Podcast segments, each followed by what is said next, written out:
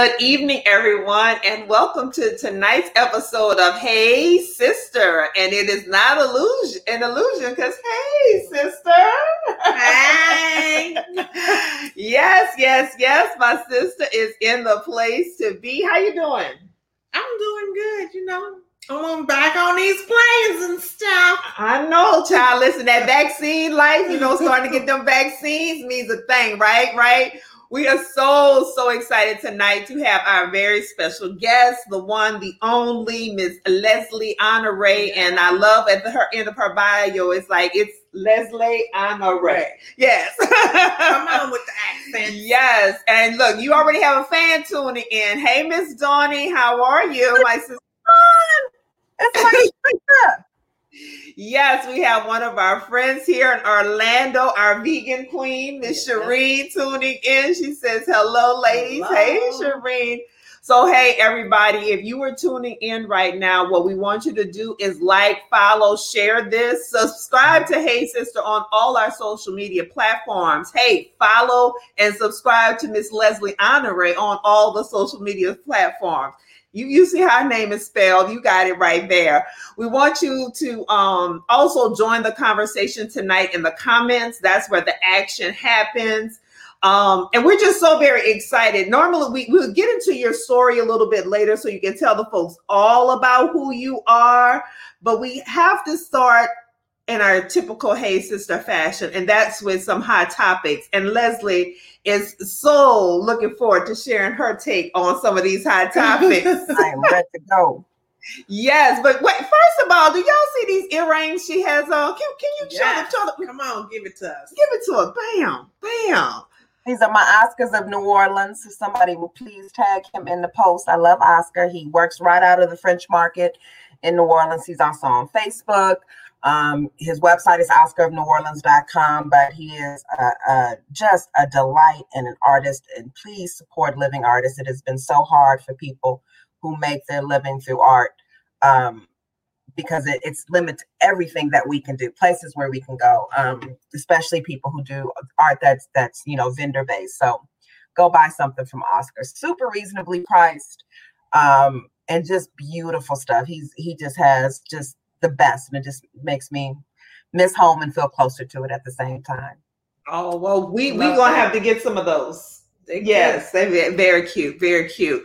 Well, I don't even know which one of these hot topics we want to start off with tonight, but since we're having somewhat of a talk conversation, a talk show conversation, let's talk about this Sharon Osbourne and the talk. So we we we saw the original situation go down um, where she felt that she had to defend Piers Morgan. We've already talked about how they have to defend these white men, but the white men don't ever want to defend them. Okay, we're not gonna go there right now.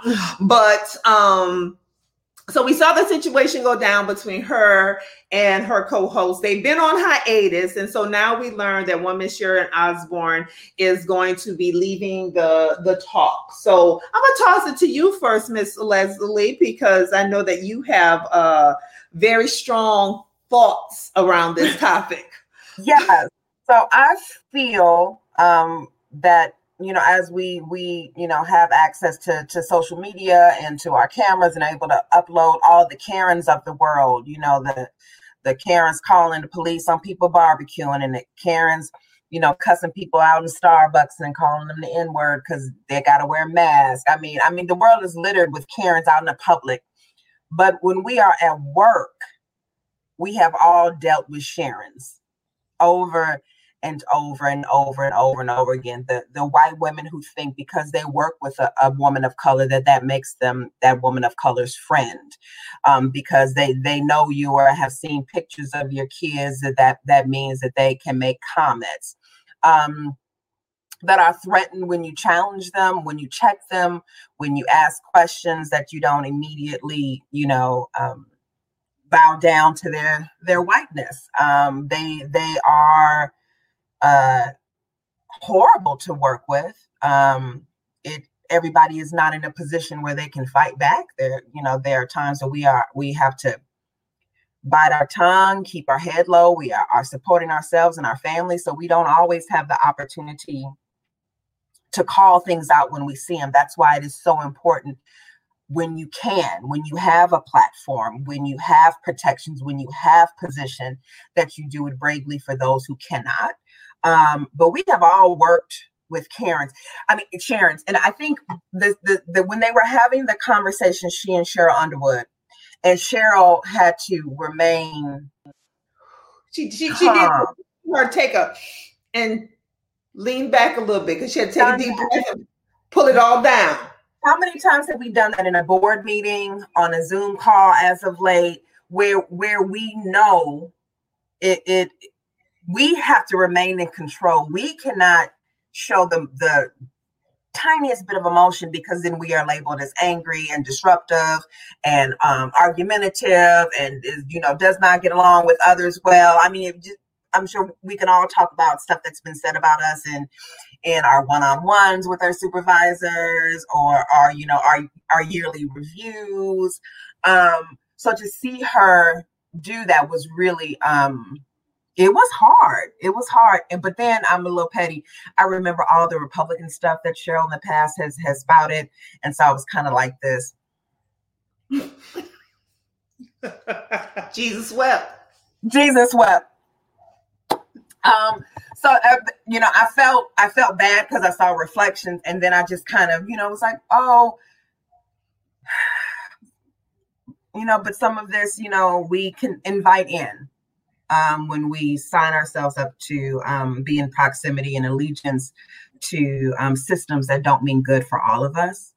Um, so yeah, it, it was it, it, was really interesting, but uh, it's definitely inspired me. Talking about it again has inspired me. I mean, the first thing any racist says is, "I'm not a racist. How can I be a racist?"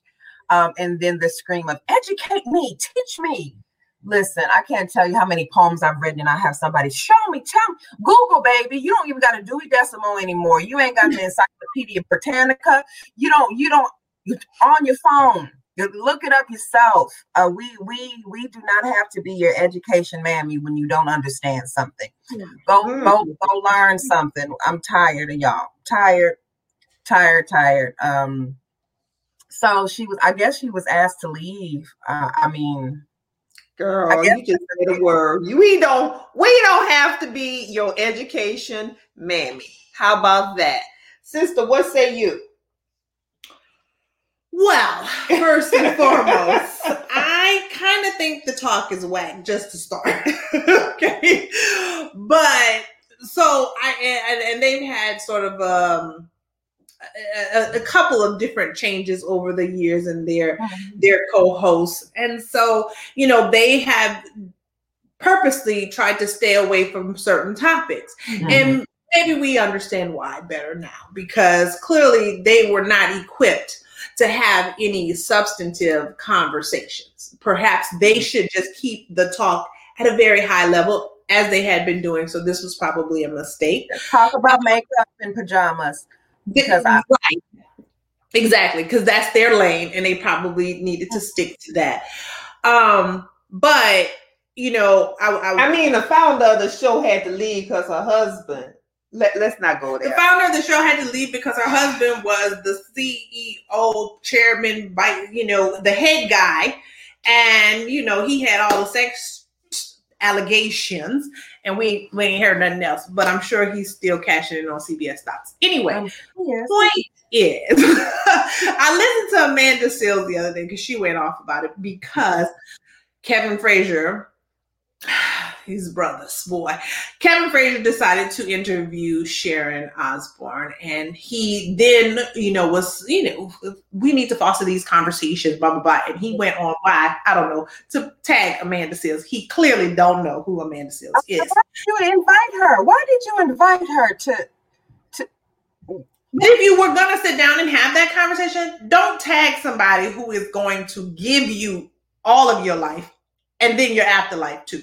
Yeah. So, you know, um, but Amanda just made some very mm-hmm. good points. To your point, again, it is not for me to educate you. It is not. To 60, 70 some year old woman. And because this is not the first time, time. you have a history of this. That's their expectation. Let's be clear. That that her age, Um, Mhm. she's British. I mean, they they gave us everything. Thank you, you know, Great Britain for um, colonialism, imperialism, um, you know, the slave trade, uh, colorism, black hate. Uh, thanks. Um, her expectation is that that that that uh, you know, black and brown people are in a position of service to her, and if you're not, you're lucky to be thinking that you are on the same level. But l- let's that that's how she sees it. How she talked to Sheryl is is Mhm. Who who she claimed was her friend. Uh, Let me I I have never spoken to somebody who I, I consider my friend like that. Um Well, I'm certainly not going to tell them you don't cry because basically your feelings are not valid here. It's only my feelings. I should be crying. I should be crying. Oh, just um But the, the last thing I wanted to say was that, you know, Amanda made the point that they had to go, they went on hiatus. And so even that is the epitome of white privilege. Do you everybody to lose understand? Right. To So all of us gotta suffer because you clown. No, if I act a fool at my job, guess what? They're gonna get rid of me. They're not gonna say, let's shut down all of production and let's go on hiatus until Christina, we figure out what we're gonna do with Christina. No, they're gonna be like Christina Deuces, and let's keep this operation going. So that in and of itself is the height of white privilege. But Well, look, ladies, okay, y'all, we just got into this one hot topic and we have a few more to go. So y'all stick with us, okay? And like we have a few comments here. Um uh Rosalind was like the way she hollered at the Dewey Decimal. Girl, we know we don't even do that no more. He was going through the cards, going through the cards, and then you get there, you done found your book, and somebody had it. You was it was this out of the order. Mhm. Child, listen, I have a few myself. I think they have a few Sharons that they work with, and Sharon's real self was displayed. It's about time. Child, time's up for a whole bunch of folks. So then let's talk about time being up for another. We talked about the brothers, Derrick Jaxn.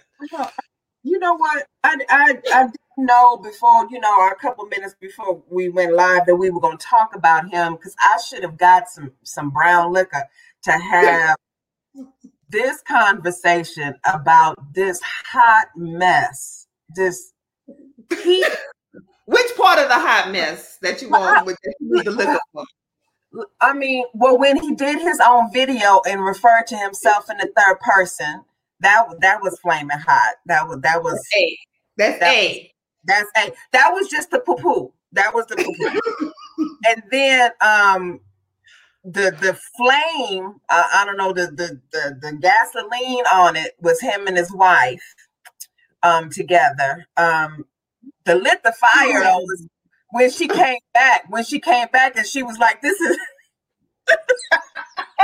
He was like- when, when she was quoting Bi- Bible verse verses and, and still I'm like, you still look you baby, it's even worse that we know you're doing it of your own accord. Oh, and this one right here. When, no, when you got to hold on like this, we know something's wrong. So, I'm- so this is a this is a good you know transition. I think we'll talk about it a little later. I'm in no way projecting. I don't, I don't know their situation. I don't know them. Um, but as a survivor of domestic violence, I, I do know what control looks like. I do know that it comes in many forms. I do know we have assumptions about who can be, you know, um, somebody who, who is in a marriage that has domestic violence in it. I know when I tell my story, people are often surprised because I'm educated. I look like my my stuff's together. Um, but you know, it it is something that's perpetuated again through white supremacy um, and a, a, a, a patriarchal rule, and a lot of our men wanting proximity to power, and so what they emulate is what they see. Um, that's how white men treat their women. Um, that's not Mhm. that's not from us. Um, so I I I have sympathy for her. Um, but I just wanted her to shut up with the videos afterwards. All of you know, just all of just shut just Go sat down. go. As a matter of fact, Derrick, go sat down. The Well, he did. He and sat down in his car and did another video, and somebody brought that raggedy raggedy pamphlet he's calling a book and listening to him and and, and you know three time adulterer Steve Harvey tell you how to have relationships. I I just okay. I, let me. You know, I, so it wasn't a bonnet. What it was the beret. It was the helmet. it was helmet. What what breastplate? What more? because let me. And this is some. This is really. You know. I don't come from me. Nobody. Sometimes this is how the black church fails us. Um, the God I serve would mm. not want me humiliated by the man who's supposed to be my covering. Mm-hmm. The God I serve would be a righteous man and come with his integrity and, and would not want me to be publicly embarrassed by his actions. The God I serve would not want me to support, justify, or, or stand beside an individual who who was um, dehumanizing me. So mm-hmm. I, sometimes I just get confused about the gods that we are. Are we all serving the same God? Sometimes I have questions. I am clear we are not. I'm clear we are not. Uh, we, we've talked about that before and as we, we, you know get into some of these hot topics as it relates to the the the um white supremacy. Like what god are you serving? Because yeah. that's the guy because you know we do sundays i look I, I even got my little books right here. I got my little bible right here. I got my little sunday school book right here. We've been doing sunday school uh via zoom. And guess what? I don't know what god y'all talking about. I don't know. I don't know. I don't know. Because because um the God I serve said when when I was thirsty, you gave me water, but now you didn't made it illegal to give people some water while they wait in line to vote.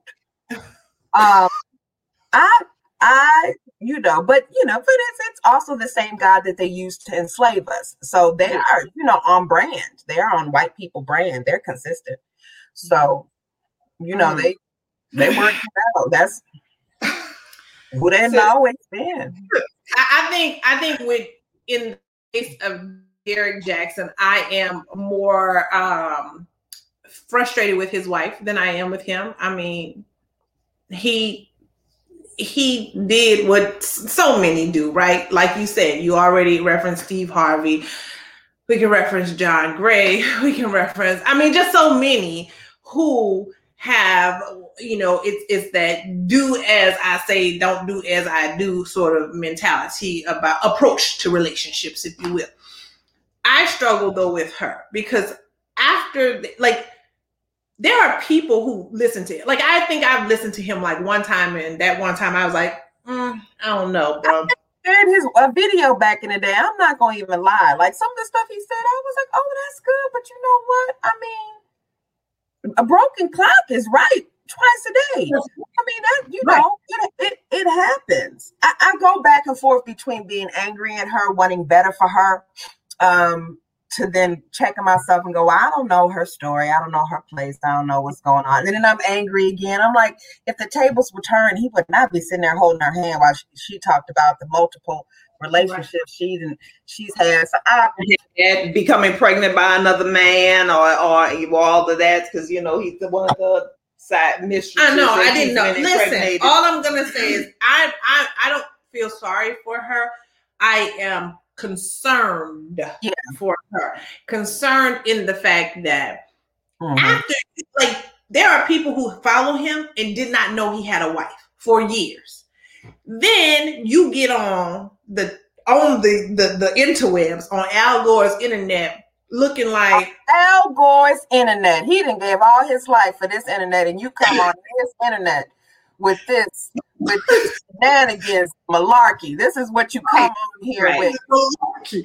And then but it, but then it's like sis, did you just discover the internet? So now you just keep doing stuff. You keep putting out new new new videos. So I'm like, you searching for something. Something is not. I'm gonna make assumption. I'm on, I'm just I'm one of my gifts, um, other than writing, is I've got real a really good gut check on stuff sometimes. And people are like, how'd you figure that out? I'm like, I just be listening. I don't think she has any friends. Mm-hmm. Um, and I don't think she has any friends because I believe he, he is emotionally um, abusive and that's one of the first things abusers do is they mm-hmm. limit your connections from anybody who can say hey this isn't you Or, hey, mm-hmm. did you see this? Or, hey, do you know how this is coming across? Or, hey, I'm going to come get you. Or, okay, sit with him in the video, but you ain't going to wear the beret. We are not Mary Tyler Moore. So I know, I, I, I know that I know that I know that she doesn't have any friends. And if she has a, a sprinkling, they are in the same, you know, same, similar situations. Because I know, I know my friends would be snatching the hell out of me. You know. Yeah, I mean, if you're gonna get on there and let this man embarrass you, at least look like something so the next man could be like, "She cute though," but you went out there looking crazy. And the fact that she been dating him since college, that means you've been dealing with this, and so that's a problem for me. Why? What is wrong with you that you don't know that you deserve better than that? Well, we got one that something she can stay in her marriage without putting herself in the public eye. Absolutely. Um, she, she but also, I don't know if again we speak of control. I don't know if she had a choice. I don't know if she had a choice because that choice was made for her to sell some books. Um, but is the choice continuing to be made? Because it's like you keep going back, girl. You making it you like people are gonna be like, oh, for real. Okay, why are the Derrick Jaxns of the world always telling women something is wrong? Because mm, that's who they are. That's because they're women who listen. Mm-hmm. Mm-hmm. Yep. So she's embarrassed. He's isolated to the point where he is her only friend, maybe. Mm-hmm. Um, why did he let her look like that too? That's abuse as well. Hey, I don't know what it is. I don't know all of their situation and circumstance. All I know is this. Um, and we talk about this, especially because he did have a large following. He had a large following of women, especially young women. I would say in their 20s and 30s. I would say this the best person you can listen to is that one in here because that voice when you get in tune with that voice in here it's to let you know what's right what's wrong who's right who's wrong who ain't right for you it tells you we don't always listen to her we don't always listen to her sometimes sometimes sometimes we didn't made our minds up and we think we're making the right choice and she always got to say something to check us and we always want to hear that it's like just can I have my moment? Dang, can I just get through the night without you reminding me of something I, you know, I heard, thought, or seen? Um, it's hard. It's yeah. it is it is not easy, and um, my prayers go to her for her strength and her her mental um, mm-hmm. uh, health, and um, and I have prayers for him too. But I'm not gonna go into that because I, God's still working on me. So Amen. I'm gonna, I'm gonna keep my prayer for him and the men like mm-hmm. him. I'm just gonna let God work on me on that one because it's it's not it's not nice. Well, speaking of God working on people, so the internet was ablaze all about Lil Nas's X's new video, and he's he he is um he was tweeting back, y'all say I'm going to hell anyway. Like, why not? I'm already there. Like, mm. I was like, okay, little brother, so I hadn't seen the video, I hadn't heard the song. So we decided to watch today because we knew we were going to come on this evening and that it certainly was a hot topic all week. Here's my take the song wasn't that good to me. A, I, I I'm a person who like lyrics, so you're a poetess. So you know, I was like, look up the words. Let me read what the words are saying because I want to know if you're saying something. Because I didn't feel it didn't move me when I heard it. And then the lap dance really wasn't that good. Like, because I was like, if y'all thought that was a good lap dance, clearly y'all miss P Valley. Because they got some good lap dances out there. And I done seen um even on Shameless when um, my little boy was working in the club on Shameless. I done seen some men give a good lap dance. So here's my thing on Lil Nas. Um, he don't make music for us. Let's be clear on that. So that's, that's one, and I'm okay with that. Like, mm-hmm everybody's music is not for me. As an artist, I'm always going to support an artist speaking their truth. Now, if mm-hmm. you're talking poorly about another group of people or you putting down somebody, and I'm like, is that your truth, or, or are you just being an, uh, you know, a, a, a ass? Mm-hmm. What I say is the the tweet that, that made gave me pause, and I'm, you know, I don't want to misquote it, but he said something to the extent that, you know, and this was him speaking about himself. I I I I hated myself all through my teenage years for being gay because of the hate you taught me to have for myself. So if y'all angry about my video, hold on to that hate and that anger, and so you know how I felt. This is what I believe. Mind your business about what people do with their body parts. If they're not doing it with you, it ain't none of your business. Your concern to comment on, to remark on, the whole thing going. Um, you know, it's a gay agenda. You know, he trying to get the kids gay. Well, then just you know, if your kids accidentally watch Nas X, let them go watch Megan Thee Stallion, and then it, everything will just cancel. like, stop. Just, just stop. Just, just, just stop. Can we get to a place where we respect people to be who they choose to be? Um, and and and I just, if you don't like it, guess what? You don't have to do. Buy it, watch it, listen to it mind your business and let that man make his money how, how he see fit. Let us not forget he is also the young black man who made all of country feelings hurt when he came out with his song. And for that, I will always support him, making white people mad about music they stole and we take it back. I I'm here for Lil Nas X, whatever he calls himself. I'm not gonna buy his shoes. Um because they just cost too much and that that's not for me. Um, but I, I you know, I, I just, I was, I giggled. I was like, well, look at him shoving everything back in people's faces. He said, you told me to go to hell. Well, I went to hell. And what are you mad about now? Like, what? He went to hell and gave Satan a lap dance. How about that? Not a very skilled one, however. He killed Satan at the end. Isn't that what we we want to do? Is to end Satan's reign? so I'm like, but we can't have it both ways. We we can't you know, it, it is, it is, um, people are free to express themselves. You don't have to be a part of it if you don't want to. I tell people who come and read my poetry, I, and white people do it all the time. Not just black women, but all women. No, I said what I said. if you want to write your own poem about your own experience, please go right ahead. So if you want to star in your own video and do some different things, go right ahead. That's that's your business. But let let let young man alone. Just and I don't, I don't like none of his music. That's, I don't like no rap after 2000. That's not my thing. But, but you know, but you know what I have? I have iTunes and Spotify, which means I can choose what the hell I listen to. Mm-hmm. I ain't got to listen to the radio no more. I just I just listen to what I like. And you can do that too, America. You can. It's only fourteen dollars. You can do that too. I see you these techniques done I see these done out there. Sister, you got to take on Lil Nas X, so you want to kind of move on. I, I, I, think the bottom line is um, he doesn't make music for us. Uh, yeah, I, I, don't know that even with Old Town Road that I thought he was mad, uh, a mad lyricist, and like you said, we we care about lyrics. Um, do I think that he is playing up a little bit and, and and you know not to enrage people but it's almost like oh this is what you think of me so now i'm going to take it to the nth level to just really dig it in. And do i think he's doing that? Absolutely. And isn't that the freedom we all want? It is I mean, they're very hallelujah that he found it in his twenties. And because some of us had, to, and if he's pulling himself up by his bootstraps, that's also what they tell us to do. So he's Listen, there are very, very few times when I am not going to celebrate a black person in their bag, um, and there are specific time, uh, Repu- black Republicans. Mm-hmm. No, I don't want you to get your monies. I don't want dollar bucks for you. Um, you well, we got make here.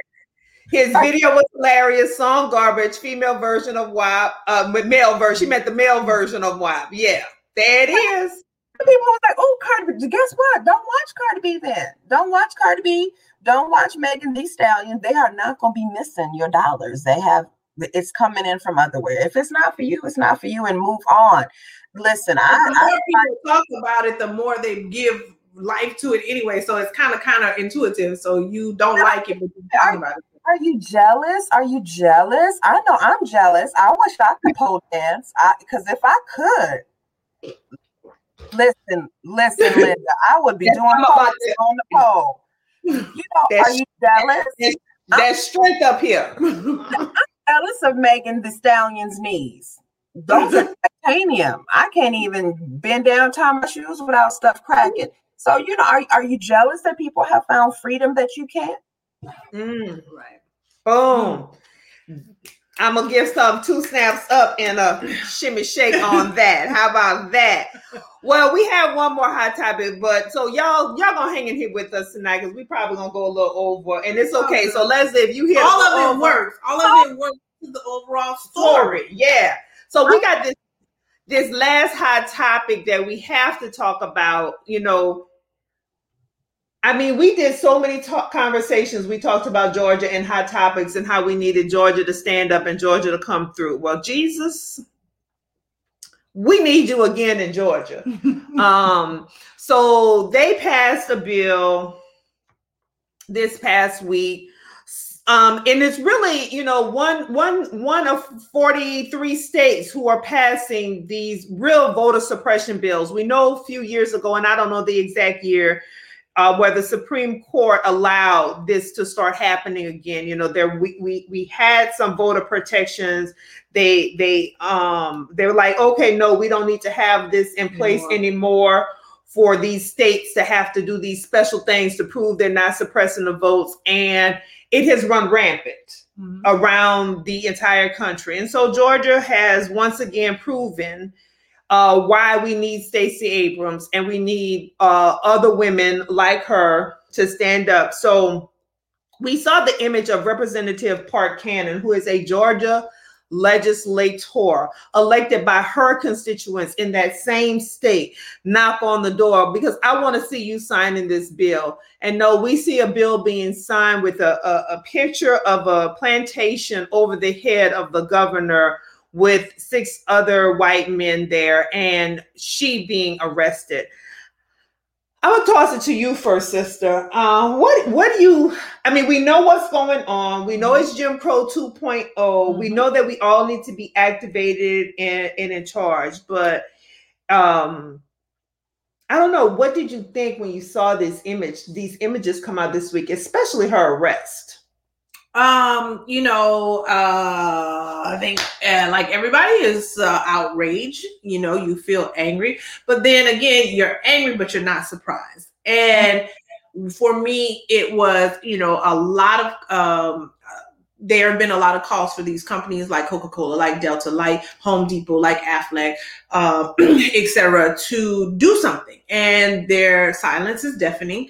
And so, you know, for me, it's like, but you know, we're calling on big companies, but companies do what businesses do what businesses do. Business people do what business people do. So unless it impacts their bottom line, they're not going to change, right? They're going to play it safe. Um, when it was in vogue, right, last summer, they all had their little black squares and was making all they black people we love you statements. Now it's no longer in vogue, so we're back to what people typically do, which is I'm going to be Switzerland. I'm not going to say anything. I'm not going to stand up for anything either way. But my charge is, you know, obviously you and I are in a sorority. There's a plethora of black organizations, NAACP, Urban League, 100 black men, 100 black women, you know, every Divine Nine organization, et cetera, et cetera, et cetera. We have to be serious about mobilizing and we have to mobilize just like we were marching in the streets in the summer of 2020, just like now that we've seen this attack on our Asian brothers and sisters and those of us who are mobilizing with them. We're going to have to do the same thing because at the end of the day, they've never played by the rules. And anytime, like you said, we get closer, they think we're inching closer, they just change the rules. And so if that's the case, we just got to beat them at their own game. So the fact is, they're going to pass this in Georgia. It's, it's, it's been passed. passed excuse me. They're mm-hmm. they're probably not going to. I know a, a Stacey Abrams organization is suing, but it will probably not be impacted or reversed. Um, you know, there's one that they're trying to do in Arizona as well, mm-hmm. and like 43 states in total. So we know that suppression is going to happen so now it's like, then what do we need to do early on? We need to make sure Momo and everybody has a way to the polls. Mm-hmm. Um, that people who live in very rural areas, that we're ensuring that they have um, an, an action plan in place, and we just we got to do what we always do. We got to just show up. We mm-hmm. got to you know, we got a nuck if we buck, whatever works for you. Mm-hmm. But we are going to have to step it up because the tactics mm-hmm. are just going to keep getting dirtier. Mm-hmm. We are because we that's that's who we are. But let me also say this: I don't know. I don't, I can only speak for myself, um, and and the people that I know that I've had conversations about this. I'm tired. Mm-hmm. I'm tired of, of black women always having to, sh- to show up, like like Nixie said, black women always have to save the day. I'm tired of that. I'm tired of cleaning up everybody's mess. I'm tired of being used as um, propaganda to say, look, we are diversified. Here's our black. You know, I'm I'm I'm I'm and I think collectively we are tired. When have we had a chance to rest, to take a deep breath? We got, you know, inauguration day, we got to party, and then it was like right back to work. Um I I I'm just I just want to acknowledge that and hold space for that. That mm-hmm. we know we are going to fight. We know we are going to mobilize. We know we, we know how to to beat this um, and it, it's it's continuing to be vigilant. It's continuing to run. It is, you know, you know, both being active and waiting for them to die. I mean, it's just, it's, it's, it. We we know we can't stop because um, we have legacies to to protect and seeds to plant. But take a nap, take a rest, pour into yourself. Um, it's it's exhausting having to wake up and and deal with this every single day. You know, I love our, our white allies, but the fact of the matter is they can put their picket sign down, they can take their t-shirt off, they can, you know, take their Black Lives Matter square off their page and go back to their regular life. And it they don't carry around with them the same burden and heaviness that we do. Mm-hmm. Um so that's all yeah. that's that was just my comment on that. I, I didn't. I'm sorry. I was womp womp Debbie Downer, but no.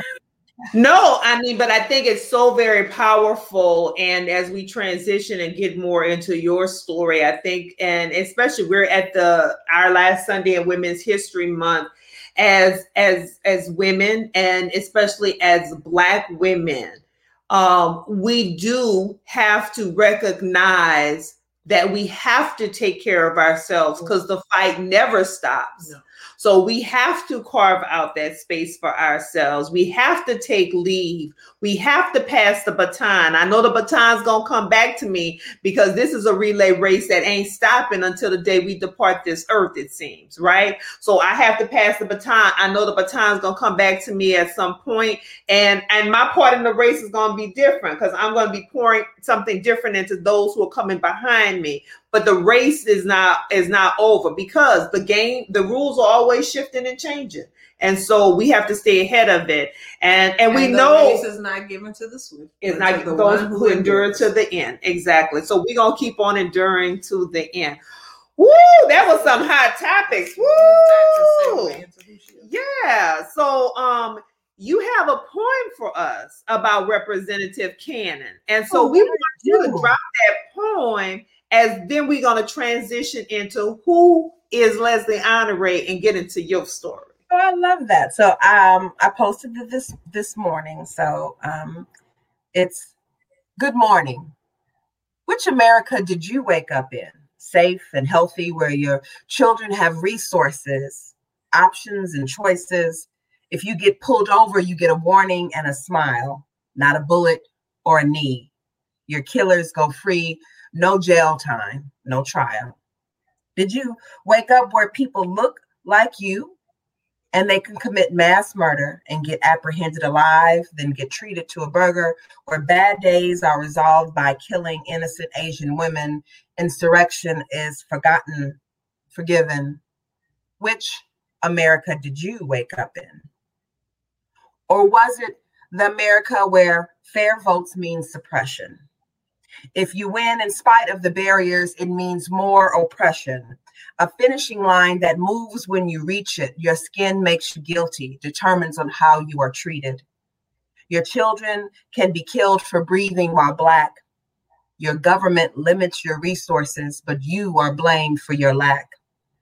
Where white supremacy can kill cops with an American flag, but Hmm. knocking on the door means arrest, felonies, and hopefully not a toe tag. Which America did you wake up in? Um, Good morning, America. That's all I can say. Yes, let's, let's, let's, yes, yes, yes, yes. So, so Miss Leslé Honoré, why don't you tell the people, tell us your story. Now we have your bio. We know that you're a fellow alum of the Xavier University of Louisiana. I'm just gonna say that That's too, great. sister. All That's right, no. we do this little thing we do over here. Um, and and you're a native New Orleanian you um you have a just a rich story so i'm not even going to trample on that i want to hear it in your words tell us who is Leslé Honoré and how did she become this Well, person that we sit with us when the sperm met the egg, no, just kidding. Uh, so I actually grew up in Los Angeles. My father's from New Orleans. Um, he left New Orleans, went into the Navy, um, ended up um, being stationed in San Diego, stayed in LA, met my mom there. My mom, um, Rosalba, immigrated from Mexico when she was 15. So I like to say I have a, a very American story that my ancestry is both from the descendants of being enslaved and um, people who actually own the land that we are on um, and we're forcibly removed from it and now people get mad when we want to get back on it so when we talk about um, the southwest california nevada new mexico texas. Um, that was all my shit. So i'm like it's either it's either mine through legacy or through through through blood and toil. Um, so i like america about america a lot because it's it's mine's with a z at the end of it.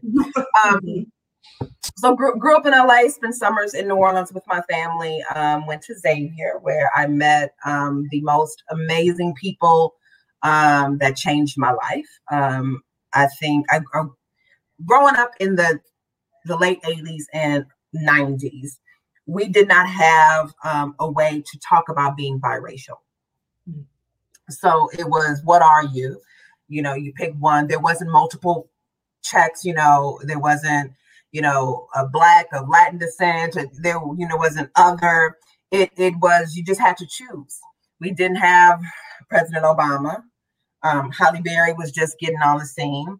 Um, as a Latina, we didn't have the term Afro Latina, which really honors the fact that African people in the diaspora, because of the slave trade, are in every Latin American country. You know, all 19 of them. They're people who look like us, who just speak Spanish. Um, so it, it wasn't really until I, I and I, I did a, a, summer program at Xavier, I did BioStar. Um, but it wasn't until I got to Xavier, it was the first time in my life where my blackness wasn't questioned. Because um, for anybody who, who is from New Orleans, who lives in New Orleans, or has visited any time, knows that our, our black on the scale New Orleans comes from the palest of pale to the most beautiful mahogany and, and everything in between. And we are very proud of our roots, no matter where we are on that spectrum. So it was really freeing for me in, in, that. It was like I can just I can just be. And I didn't have to prove it or explain it to anybody. Um, and so that was that was probably where I, I found my most authentic voice. It's where I started to do open mics um, and and and really get into publication. Uh, I was editor of Xavier's literary journal, New Voices, which is still up and going, um, and just had really great, really great opportunities. I opened for Dr. Michael Eric Dyson um, once. We had um, Lucille Clifton and um, Toi Derricotte and Percival Everett come and speak um, for a workshop. Uh, Xavier, New Orleans, uh, that's home. That's where I'll, I'll end up retiring. When I go back to LA, I feel like a tourist. I've been in Chicago for 20 years, um, but but New Orleans is where I feel most myself, um, and, and um, have you know, I've, I've gone to um, the Destrehan Plantation where my family was both um, owner and slave and just been able to put my feet in the soil and smell the air and, and hands on the bricks that we made and, and, and know where our American story started. Um, but after Xavier, I moved to Chicago. I'm sorry, I moved to Indianapolis for one year, but I like to forget that year because Indianapolis and Indiana was horrible. I'm sorry if anybody on this call is from Indiana um, it would you could just smell the KKK fires of flaming, and to go from from LA to New Orleans, Indianapolis was just like culture shock. Mm-hmm. Well, lack thereof was no mm-hmm. culture. Um, Whitewash. It, whoo, it was it was really it was really bad. Um, so I would come to Chicago often on the weekends um, and met my husband was married for um, 10 years um, and have three kids. My my ex-husband was um, verbally and emotionally abusive. I believe if we would have stayed together any longer, I, am for certain it would have um, become physical abuse. Um, so I'm, I'm, grateful for God's grace. Um, but it's been me and my kids since 2011. so Sage is 20 now. She'll be 21 in May. Um, and she is an artist. She's a painter, and she's studying. Um, well, she's studying at home right now, but she attends um, MICA, uh, which is one of the top tier um, art schools in the nation. I'm so proud of her. She's doing a, a five year program, so she'll finish with a bachelor's in um, fine arts and a master's in um, education at 22. So I just I just so proud of her because I was proud that I even, you know, just had any grades to show my children of my college years. It was she's much more focused than I think I, I have ever been. Um, sometimes I call her my mother daughter, but she is she is every bit her name. She's very wise. Um, my son Solomon, who we call Bubba, um, just turned 18.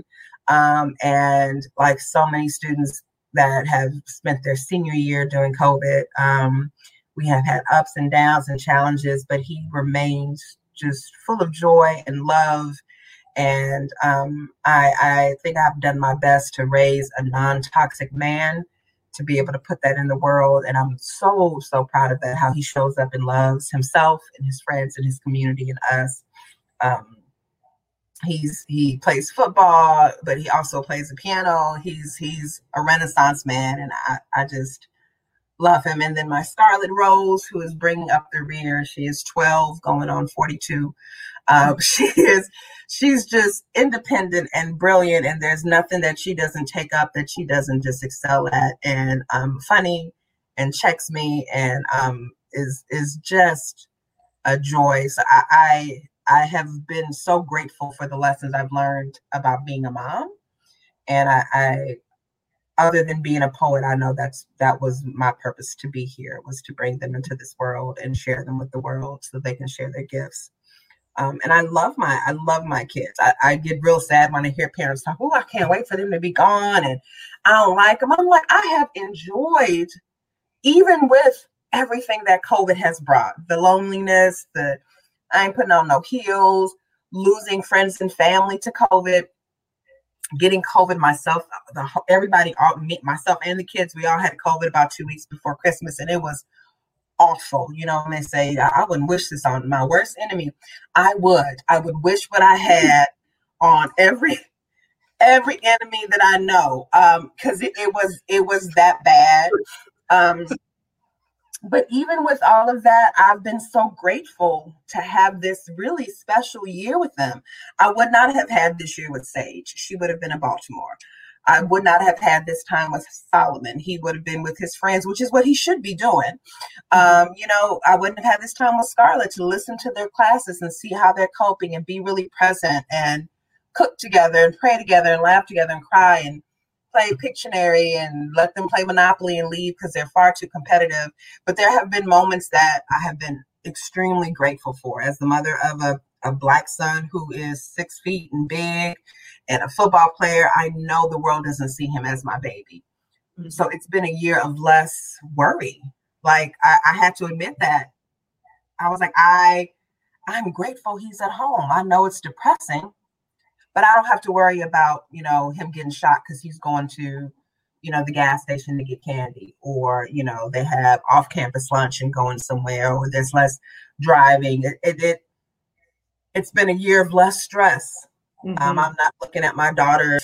You know, I have they all have we have Apple phones, and so I can look at their location, and I'm not looking at her in Baltimore and going, okay, who's she with, and call me if you're in the Uber by yourself, and you guys are staying together. You know, just all of those things as we think about the you know the tens of thousands missing black women in this nation that nobody cares about or follows through with. So it, it has also been a year of um, deep reflection on on family and purpose and and gratitude that we've been able to um, you know have some privilege of being together that i've been able to work um, it is not lost on me that you know not even a decade ago shoot five years ago i was i lost my job i was evicted you know we were struggling with if we don't find something in two weeks we're going to be sleeping in the car um, i'm i'm grateful for those experiences uh, because it is given my life purpose, how I choose my career, what I do for a living. I know the difference between my children and my success was my education and my access to resources. So no matter how hard it got, I could see a path out of it. I, I knew someone I could call, someone I could connect to. We found tons of free programs for them to do and, and, and have access to. And I, and I know that the kids in my neighborhood did not always have the same opportunities, although we were living next door to each other. So my 20 years in Chicago professionally, my um, positions have always been um, with nonprofits doing direct services. I've worked in the mental health um, field as a case manager, um, have run after school programs and summer programs, um, eventually became an executive director of a nonprofit. Um, currently, I'm with the union. Um, my team trains um, 40,000 home care and child care workers. All of them are women of color, brown and black women who are doing, you know, the work that nobody, you know, thought of until now as essential um, mm-hmm. and, and, really sacrificial. Um, and then I'll be transitioning in April to a role of director of strategy and communications for a, a nonprofit that does work in climate um, justice um, which I think is like the last field of social justice that has not been open to brown and black people, although we are affected the most by it. The communities that we live in are not just under resourced, but attacked environmentally, and it affects our health. And if we have higher numbers of asthma, of obesity, because we can't get out and walk, our communities aren't walkable. We don't have clean water. We don't have clean air. Um, here in Chicago, I can't even grow stuff in my backyard. And I, I say that real openly because all I can do is tomatoes and not kill them. But I do not have a green thumb. We have to do raised um, beds because our soil is toxic. Mm. Um, but this area of, of climate justice and has always been something that has been very white and has been very limited for us to have access to because a lot of us are, are busy surviving. Um, so I'm really excited about that role and, and what I can what I can do there. Um, but yes, Denise said, amazing life, a, a, a blessed life, uh, a life that I love to share my testimony on. God has gotten me through a hundred percent of the moments that I was afraid of. Um, blessed to have the people in my life who keep me grounded and celebrate me and allow me to celebrate them. My Xavier sisters, my gatherers, um, we talk every day. Like I, I check in with them every single day. And some of us didn't even hang out as Xavier. We came together as adults. Um, but they're who I pray with, I laugh with, cry with, celebrate with every a milestone we have shared with each other that happens in our lives. Um, and I'm grateful for it. And I, I, like to talk about it because I've seen some really dark times, and I want other women to know that there's there's another side of it. It, it you know, night does not last forever. Morning will come. Winter will be over. Spring will come. Um, and sometimes it seems very bleak. Um, sometimes you have to get quiet and look what God has put into your life. Look the people that they have put into your life. Who are you connected to? Every good thing that has happened in my life is because of a connection I have, because of my village, because someone loved me because someone saw something in me I didn't see in myself. And I'm committed to making sure I do that for other women. Um, because nobody's going to open the doors for us but each other. Mm-hmm. Mm, absolutely. Woo, that was that was a lot. You said a lot of wonderful things in there. I wanted to ask you about five questions, but I think I think I landed on one to start. uh, so what what how, how, did you find your voice as a poet or, or, or let me say it as an artist and then how did you transform that into becoming an activist or were they always married together mm. um i think i've all I, i've always i've always done poetry i've i the as far back as i can remember i remember writing um I, I think my dad helped me memorize something for a, a, a talent show. You know, Catholic schools, we got good talent shows in Catholic schools. I think I was six. Um, and I would read a lot and at some point was like, I can I can write my own stories. I don't just have to read it. Um, in high school, uh, went to high school in Los Angeles. I was bused to an all white high school. And when I say all white, I mean lily white. We were 0.02% of the high school's population. It's a high school that was in the shadows of a, of a community called Pacific Palisades in Los Angeles, which is like the third most wealthiest communities in the nation.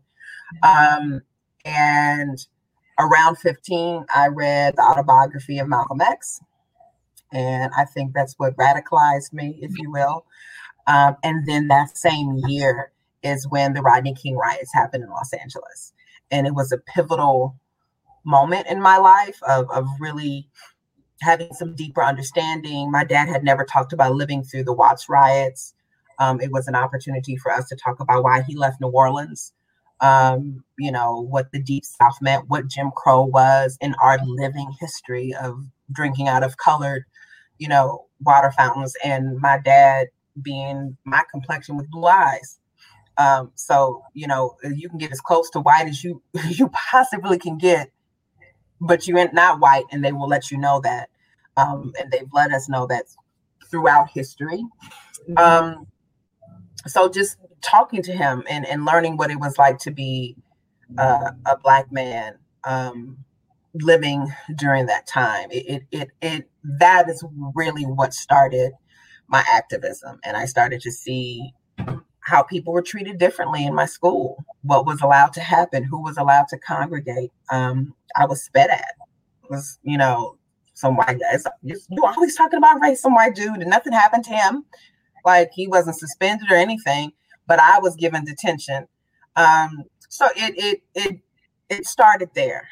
I think once I was at Xavier and could meet so many other people of like mindedness, I, I I believe in and HBCUs for Black kids because it is the one time in our life when we are completely surrounded by Black excellence. Mm-hmm. From our friends to the people that we date, even the people we don't like, it, it's it's it's Black excellence. Your failures, you know, you failed because you failed, not because you were Black. And mm-hmm. your wins, you won because somebody was holding you to, you know, uh, uh, a level that they wanted to see you achieve because they believed in you and wanted you to get to where you wanted to be. Mm-hmm. Um, and so that was like the culmination of it all. That's what gave me the education to do it, gave me the history to do it, gave me the alliances to do it. And it, it has carried on since then. Um, when I was married, I'd stopped writing for a, about a decade. Um, mm-hmm. my my uh, kids were my poems. I poured into them. I, I, thought about them. It's it's how I coped with what was happening. Um, but when my husband left, I started going back to open mics, and I wouldn't read. I would just kind of sit in the back and listen. Um, and I was just so happy to be around the energy. And then I was like, "Oh, that was a bad poem. That was ugh." and, and then I would be having this conversation with myself, like, "Well, you didn't get up there reading. Said, how you gonna call his poem bad?" And I was like, "Well, I can write one better." Well, then why don't you? It was it was just this this conversation that was happening inside my head. Um, and mm-hmm. slowly I started to write again. Um, and then things started to happen in Chicago in 2016. a nine-year-old boy named Tyshawn Lee was killed. He was shot, a victim of gun violence, and it was it was horrible. Um, the baby was walking home home to his grandma's house after school, and um, somebody did a GoFundMe to help the mother out, and she got a ton of money, and you know for the funeral and stuff, and then she bought herself a car and she didn't have a car. So her kids were on public transportation, walking back and forth. And people were really upset that she bought a car with the money that people donated, which I couldn't understand. Like, why wouldn't she? If she couldn't before, and now she can keep her other baby safer. And the conversation just mm-hmm. right, it just kept going to well, his father was gang involved, and people stopped talking about the baby who died. Mm-hmm. And I wrote about it and I, and I posted it on Facebook. And my, my Facebook wasn't even public at the time. And one of my girlfriends, oh, listen, you get you some girlfriends. She said, Hey, make this public. And I was like, nobody gonna read no poetry on Facebook. She was like, Girl, just make it public. This is really good. And I did. And really, I mean, as corny as it sounds, the rest is history. I think at the beginning, that poem had maybe 13,000 likes or shares. And I thought that was a a big deal. Um, what's that? What's that author? I can't think of the person's name. Right, real smutty erotic books. Is it Zane? Zane. Girl, Zane shared my poem and talked so much trash about me. Was like, she don't know what she talking about, and that baby did die because of the parents, and it's the parents' fault. And the poem was just talking about the fact that if the baby was white, would nobody have for? We still looking for JonBenét's murderer. Um, mm-hmm. because he was black, we we have completely forgotten. I didn't care. I was like, whatever. Zane just shared my poem. I don't even care what what is being said, and it it is just continued from that. Um, in 2016, when I lost my job, I had six months of I don't want to say free time because I was stressed as, as I don't know what. Um, but I, I it was also the summer where we lost Trayvon and we lost Sandra and we lost Mike Brown. And so I just was writing about it and posting it and it, it just continued to grow. Um, and then I did a Kickstarter campaign um, to see if I could raise money to publish my own book.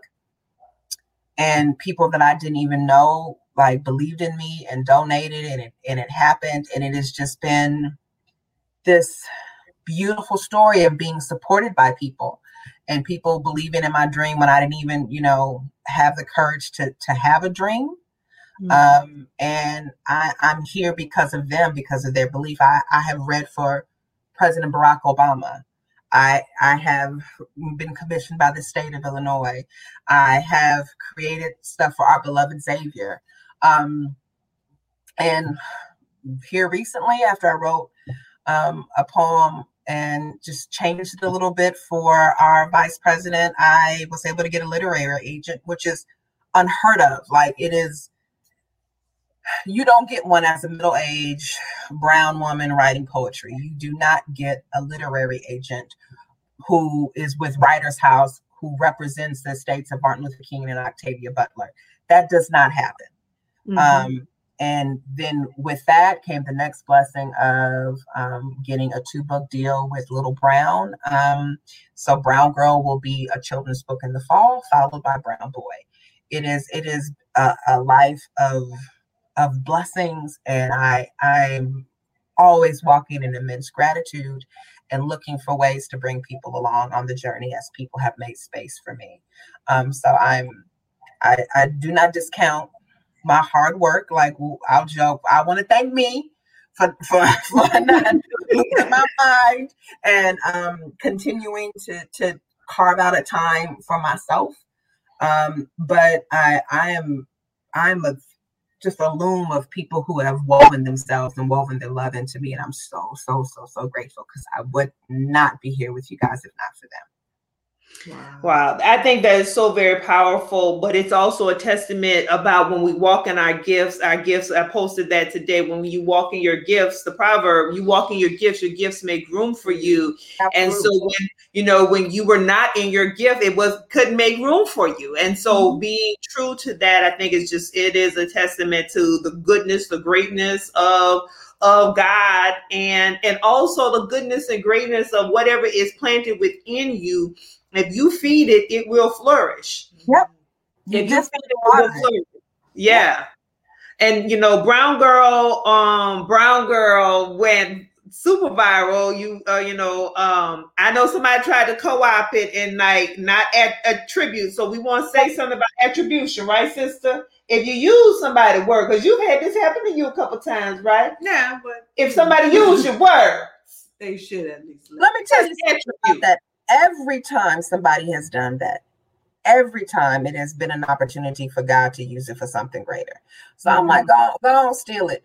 Because all we're going to do is make a buzz about you stealing it and it's going to put me in a different position. I'm even grateful for that. Like it's like you know i can't control it. When you when you when you put it out there you open yourself up um and and i, I i'm not going to change how i communicate with people i'm not i'm not going to limit myself because of what other people do um but i I've, i no longer am afraid of it every single time that it has turned out for the better because they did it so I, I, I just sometimes I just take a deep breath and I'm like, okay, well here we go. It's gonna work. But um, I have a team. I can't believe I can say that, y'all. I have a team. I have an agent. I have a manager. I have a PR rep, and they help handle those things. Um, but I think we can all have teams, even people who are not in the entertainment industry. Make your team. You do not know all the things. Ask mm-hmm. for help uh, I, I am not good with the maths. ask, ask, for help. I, I still work, you know, in a semi corporate area and I can get real like Denise can tell you here, she's read, read over many a memo and email like, Leslé, this is not a poem. If you don't put some punctuation, I'm like, but they get they get the point. You can't write like that for people. I mean, as and it's not even about humbling yourself. Everybody needs it. Bring your best so somebody can use that too. Um, but but lean on somebody or you're gonna be real ragged. Your skin's gonna be bad, your nails is gonna look jacked up because you you're not gonna have no time to breathe. Ask somebody mm-hmm. for some help. Absolutely. People will show up if you let them. Mm-hmm. Hmm. Absolutely. Well, I'm gonna say it because she didn't say it. A- attribute. If you're gonna use somebody else's word, at least give attribution. You know, period. Nothing and, say at. If at. you put a couple letters in, and the social the platform will pull up their whole name. And ain't, so ain't gonna hurt you. It ain't gonna hurt you because we will at. find you if you don't. We will. Yes and drag at yourself. At Leslé Honoré. Okay, I'm gonna say it. yeah, I had. I mean, when I posted your reposted your poem, I was like, you know, we weren't even connected, but I was like, I have to tag her in this, and I think I might have asked you, like, is she on here? Because I don't see her. Because I gotta add her for this. Because you know, I definitely didn't want nobody to think those were my words. I'm like, I ain't even that good. So, um, you had a question with Lakeisha. I don't know if you want. To. Oh well, Lakeisha. Um, yeah, this is this is a little while. Wait, wait, wait, wait, wait. This one. Oh yeah. Well, she talked about you know the series um Souls of a Nation on ABC, and you know when as you were talking and talking about your story, um, she was like, "This is almost like the question asked: When did you know you were black?" So when you you were talking about your experience in high school, you talked about you know your father. Um, and his experience. But you also are Blaxican, as you describe yourself. So, what does it mean to be Blaxican to you? Right? Me, it means that I will always honor both of my parents. I will never pick and choose who I will refer to when I talk about who I am. I am black and Mexican. There's there's no either or, there's no less than more than who do you identify with more. I have spent a lifetime feeling not black enough, not Mexican enough. Um, until finally I was like, I I don't I don't care anymore because it, it doesn't change who I am. It doesn't change what's on my birth certificate. Um, it doesn't change what's on my parents' birth certificates. It it is it is who I am, and I am immensely proud of it. And so, I mean, I still have people who comment, you're not even black. How are you talking? To, I don't, I don't even, sometimes it can hit us a, a, a part that hurts. and I'll, I'll lean on my girlfriends. I'll, I'll call Nisi. I'll call Gina. I'll call Charmaine. I'll call Michelle. I'll call Jamaica. I'll call Kelly. I'll call Kimba. I'll say, hey, this, am I tripping? And usually they say, no, you just, it just, it just touched something that you're still healing from. And I'm like, okay, I'll walk away from it. Um, you know, I've had been in areas with just Mexican people who don't know I'm black and have heard some painful things and I've had to, you know, well, okay, well here, let me surprise, I'm black too. um, and I'm bilingual, so I heard everything you just said. Um, so it it is it it's a very interesting place to be in. I'm grateful for it. I love being able to have all of my heritages and celebrate them with my kids. Um, you know, being black in this country is not defined just one way. It is not a monolith. My black experience is a Creole experience. So I don't have black eyed peas for New Year's. We typically have gumbo. Um, I do dressing because my daughter likes it, but typically it's dirty rice if we're having a, a celebratory meal. Um, you know, and then we also celebrate Dia de los Muertos and we put up an ofrenda where where we, you know, remember our ancestors and we light candles. And so it is, it's all of my people are celebratory people. And so if, if Target makes decorations for it, we are we are celebrating it. I think we have so much heaviness in our life that anytime we have an opportunity to cook a good meal and love on somebody with some food and a drink and you know a cake or a pie like we're gonna do it. And so that's what it means to me. It's just fully acknowledging both of my parents. And I, have had people that go well you i mean you really more this and that. Well so does this parent not exist? Like do, do i just deny that they exist because it's more comfortable for you to, to put me in this box when you relate to me. Um, it, it is, it's that intersection between race and nationality and ethnicity, we are still all trying to learn and figure out. Uh, most of us who are brown and black are learning and figuring it out while being who we are. Um, and then there's a whole nother group of people who um, use it to to oppress us and box us in. Um, mm-hmm. So. Ooh, that was good. I know you have more questions. Sister. I do. I do. Well, I mean, because you grew up in Los Angeles. I used to live in Los Angeles, so I know that there is a huge New Orleans population, obviously, because of the great migration and everything.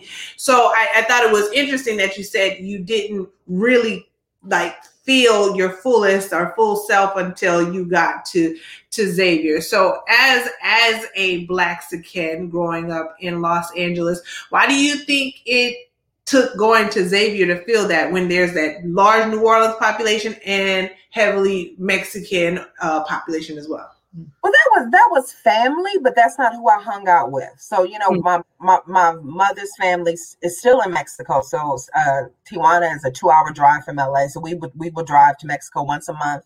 My um, great grandmother, who raised my mother, lived with us, and she only spoke Spanish, um, which is how I, I, was able to speak Spanish. Um, and then our my father's family still stayed in New Orleans. So it was just my dad who was in LA but there are a ton of New Orleanians in in California. They would have this thing every year called the Creole Fest. It would be just like a family reunion of everybody. Um, but in high school, it was such a it was so white. Mm-hmm. Like my neighborhood was black, but going to this high school was just so so so white. Um, and there there wasn't anyone else who had a, a heritage similar to mine. So it wasn't until I was completely immersed in it um, that I, I, really felt like, oh, I'm there are other people like me. I mean, this is why representation means everything.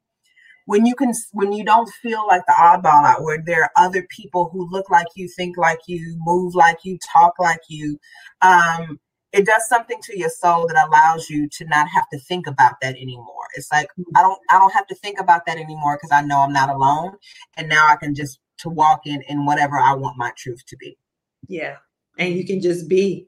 Well, one of the things that we've been talking about with all of our Women History Month guests uh, is this this subject about meritocracy.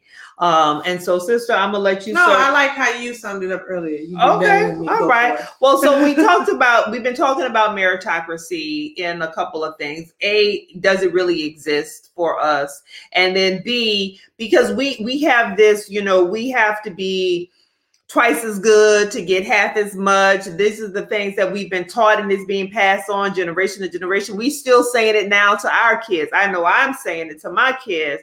Um, and and so hey, black women especially we have more degrees than any other group our contemporaries you know we more, more educated more certifications this all of that stuff are we putting so much emphasis on those um, gathering those credentials versus really our network. Like actually your network has to be twice as strong because um, you talked about connection and how connection has helped you. So the first part is what do you think about meritocracy? Does it even exist for us? And then um, how are we are we helping or harming ourselves by continuing this narrative about working so hard and attaining all these credentials versus really pouring into our network so, so a couple of things.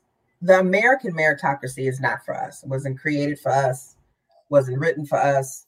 Never included us. Which is why the fight to be a part of it has been um, so difficult. We have our own um, in many ways, and I think when it was the most strong and unified is when we were um, fighting for civil rights.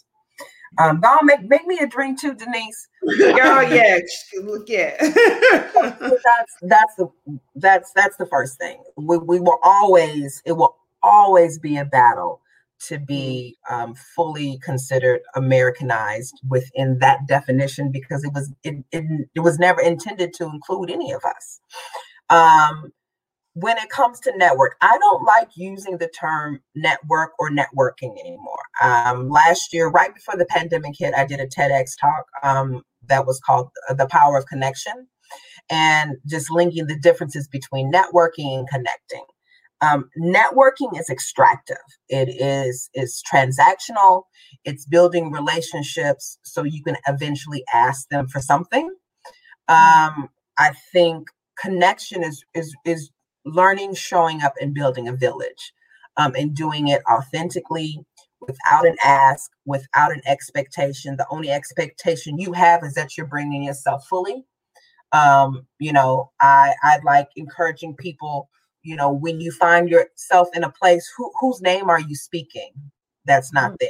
Who are you bringing up? Who doesn't have interest to this space? Who who are you making a path for? That that's what connection does. I'm well connected. I don't have a good network. I have true, honest connections of people who I I love. I love hard, and just because it's a lot doesn't mean that the the love is any, you know, it's not diminished or watered down.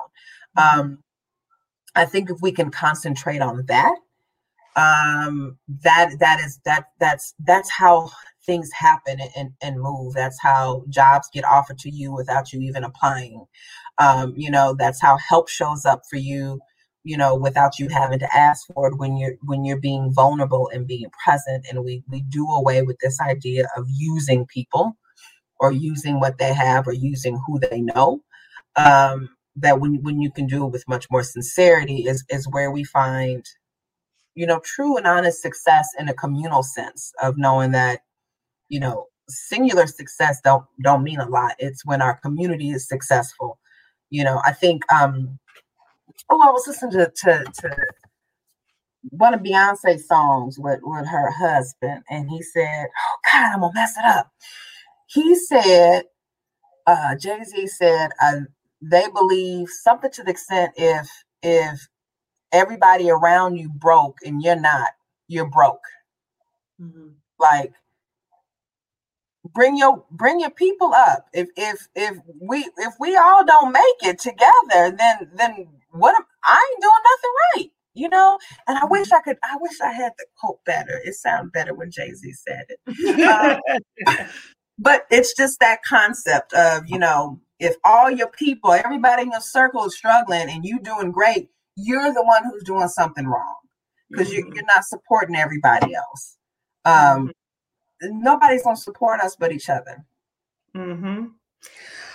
Oh, well, you said a word right there. This has been so fabulous. We could probably talk for a whole nother hour, but we're not gonna do that tonight. We just I am just so so very grateful. There's so many things that have been said. Um, I just I'm gonna toss it to you first for your closing comments, and then I'm gonna toss it to you, Leslé, for your closing comment. This has been phenomenal. It has. I was gonna say yes. We definitely will have you on again um, for various things. I'm sure because your perspective and insight. We got to get her and Charles together on this environmental justice thing too. That would be another. Yeah, we gotta I get would together. Oh. to. Like you making me like dust off my civil engineering degree. Like I need to go and do some something in this environmental justice area. But I just, I, you know what? I'm just feel extremely grateful to be connected to you because you are amazing and you are a light and you are hilarious. And so I've enjoyed this conversation so much. And uh, thank you, thank you very much. Thank you for having me. This felt great. I just wish we was together and we could we could pour some wine and eat some carbs. The day is coming Oh, yeah. that we will all be fully vaccinated and together again and able to not just pour wine, but as you said, it might be a brown liquor conversation, right? Brown liquor for brown people. That is what I Hello, hello, hello. Thanks for tuning in. Nisa says she loved this episode. I know that's partly because she loves you. That's my And daughter. so That's my daughter. all of us Xavier writes um i i appreciate you for coming on for sharing your story for being so transparent and vulnerable everybody follow her check her out at Leslé Honoré on all the social media platforms um all of them um her words are so very powerful her book is um fist and fire come on now show the book where we go This my book. This this my booty on my book. My best friend David painted it. He's also certified. So Yes. And so go buy where can they buy the book? What will they they can buy it's preferable if they buy it from blurb and all the blurb links are on all my social media um it's usually a, a link at the bottom of a poem in all of my bios the link is right there um that's always the best way to buy it that supports the artist the most amazon give you two pennies for each book yes, yes, yeah. I'm going to put that, we're going to drop that in the comments as well. So you all can buy her book, share the poetry. I can't wait till Brown Girl is turned into a book for, for our little brown girls and brown boy for our little brown boys. Um, so congratulations on all your success. Keep walking in your gifts and keep letting your light shine. So with that, folks, we're gonna um I'm gonna ask Leslé and Christina gonna hold the line a little bit, but we're gonna wave goodbye to everybody tonight and say good night.